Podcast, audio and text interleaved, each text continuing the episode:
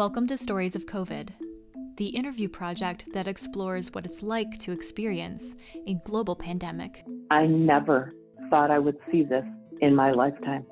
It is scary and it's very real, but it's not hopeless. As I said, I changed three planes. None of them were wearing any gloves or masks. I've never seen so much support for freelancers or artists in the in the media um, as I have now. They both laid me off from just the advent of the the outbreak. I'm anthropologist and author Veronica Kirin, and I am building an interview archive of stories and anecdotes that define this time in history to write a book preserving this experience for future generations. If you'd like to help preserve this moment in history for future generations, check out the show notes to sign up for an interview. Luke works for the Urban League, a organization that provides civil rights and urban advocacy across the United States. Through his work, he has seen the disparities created by this pandemic and speaks out in this episode about the needs of minorities and disadvantaged groups. My wife's uh, physician's assistant in healthcare, um, and she works in the emergency department. And we started talking about it middle of February, I want to say, um, when it was largely kind of still overseas, um, China, and I remember very distinctly a discussion like, yeah, that's going to hit the US um, at some point in time. Um, and I remember saying something like, you know, based on thinking about whether it was Ebola or the the bird flu, you know, we have six to nine months before it's gonna gonna really start hitting here. Little did we know we had less than 30 days.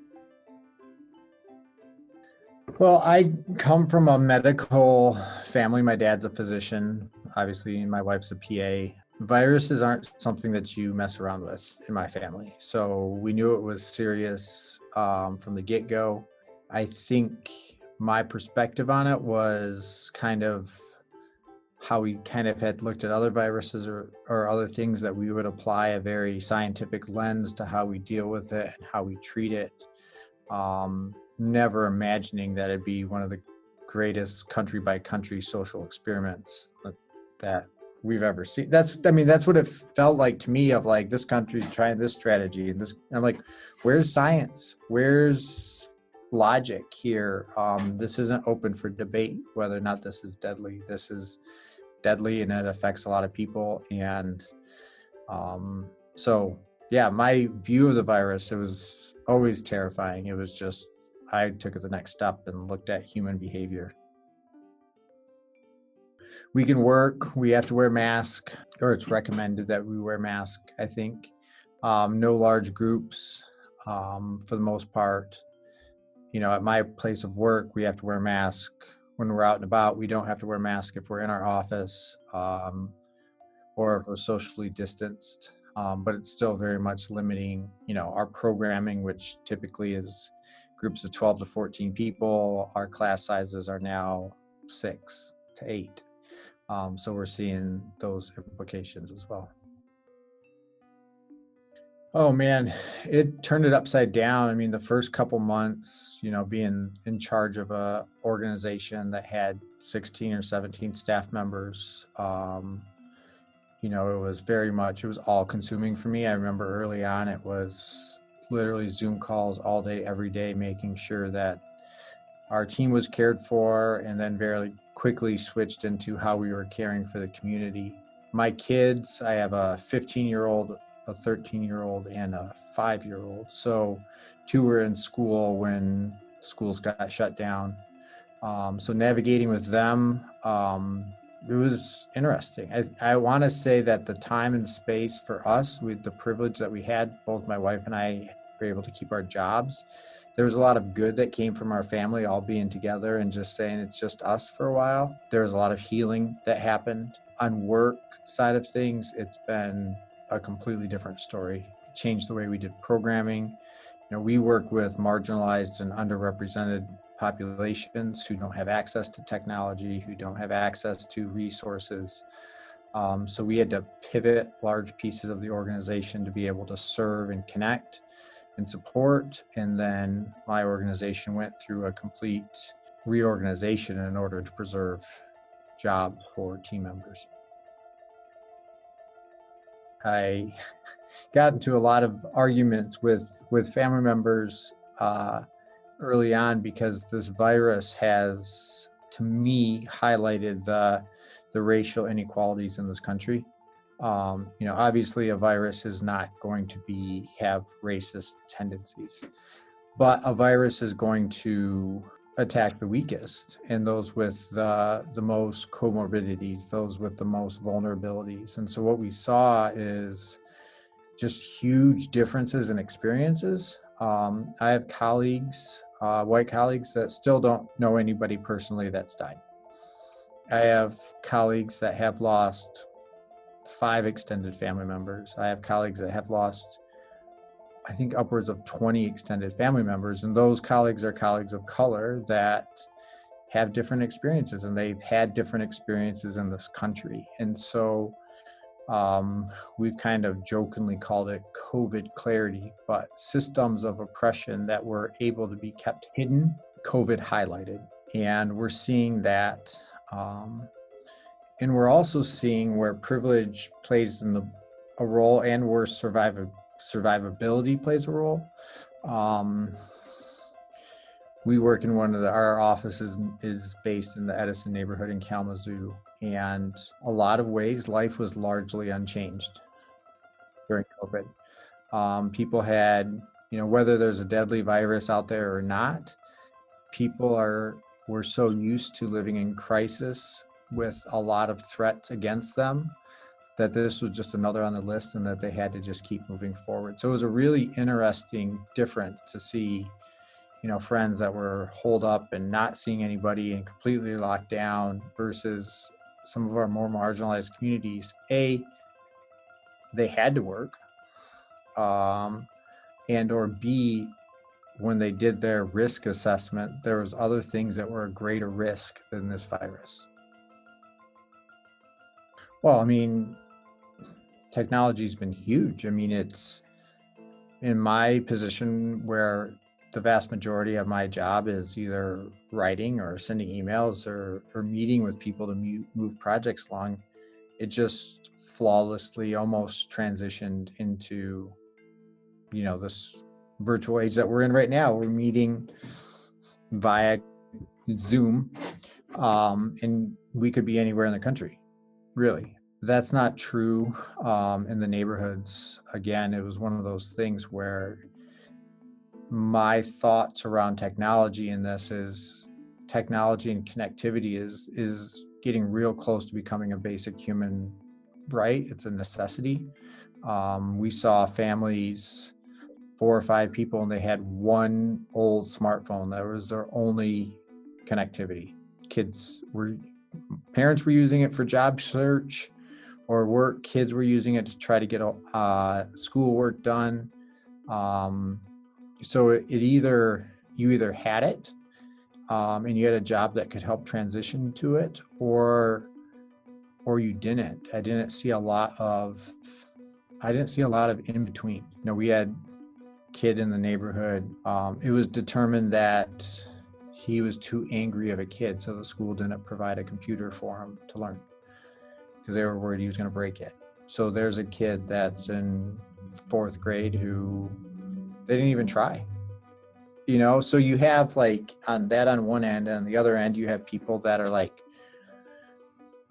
I just talked to somebody today, and they're like, my whole life is rearranged and it's way better that I can stay home, I can do all my work from home, I can get everything done, I can meet all my requirements, all of them, and I don't have to leave my house. Um, so you just have it's very polarizing on on which side, and it's it has the possibility, depending on how we handle it, to really further drive this divide um, in our country between the haves and the have-nots.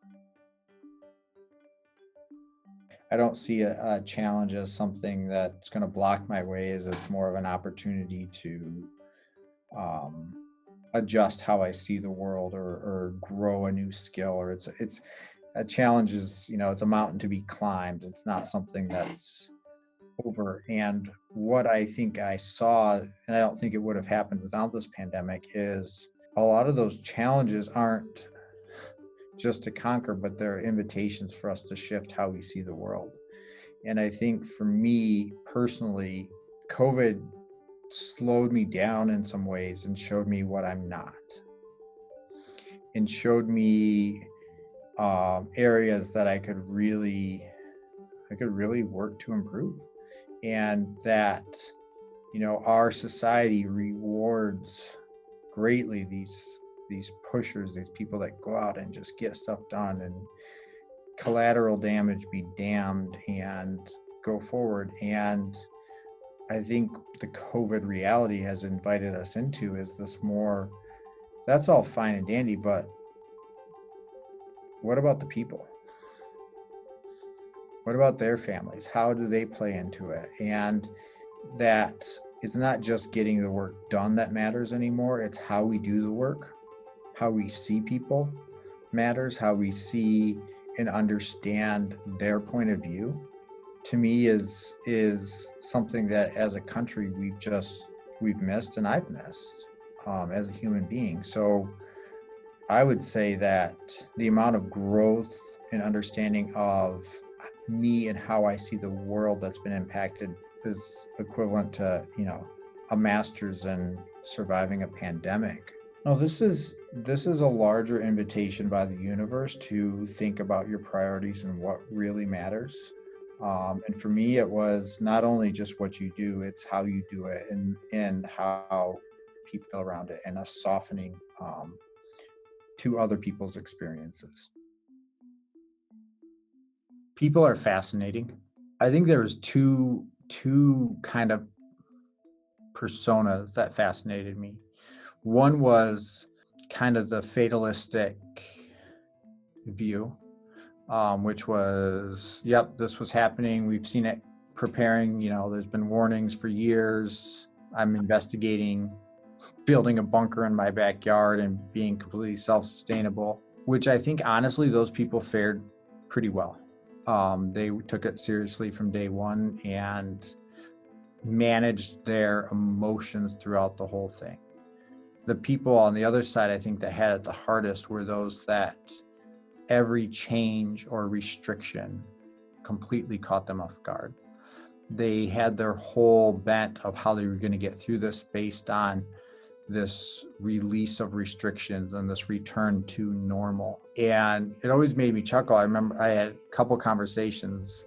Oh, football season's canceled. Well, I was operating based on the fact that yeah, football season's going to be canceled, and if it's there, it's there. But having stuff taken away, and just how people psychologically walked through this, to me was one of those areas where I think we'll be studying that for a while. How did you process this? How did you make it through? What was your mental framework as you walked through it? Is something that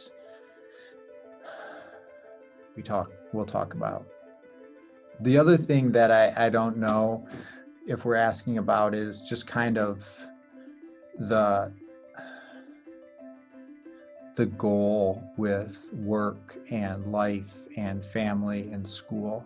I feel like we're having a lot of conversations and there's this quest out there to have some sort of rubric or method to get to comfort it's like, well, if I do this and my job does this and my kids have this, and then somehow we're going to make it so that this fall doesn't just royally be uncomfortable. And I don't think I don't think that exists, but people are not grappling fully with what is at the root cause of this. You know, for me personally, my son was going to enter kindergarten and he was so excited for it he's a social kid he's you know the kid that high fives and makes friends with everybody and just loves all human beings and that's taken away And so he's disappointed, but then I also have to recognize that I had an excitement built up around him doing that. And I had trips planned that had to be canceled. So not only is these external things that are happening, but how we saw this fall happening or the summer happening, we had to give up and we had to grieve and we had to adjust. And that's showing up in how people are talking about their jobs, how people are talking about their lives. We're not being real that we had hopes and dreams that were lost. And that's where our emotions are coming from. Um, we're saying it's because, well, I have to go to work or my kid has this school and we're trying. No, we're disappointed. We're upset. We're grieving. And we're not talking about that. Thank you for listening. Subscribe so that you don't miss an interview. I interview multiple people a week and I am releasing these episodes as fast as I can. And if the story meant something to you, share it because it will probably mean something to someone else. Every time you share the project, it helps the project grow. So thank you. Until next time, stay safe, stay well.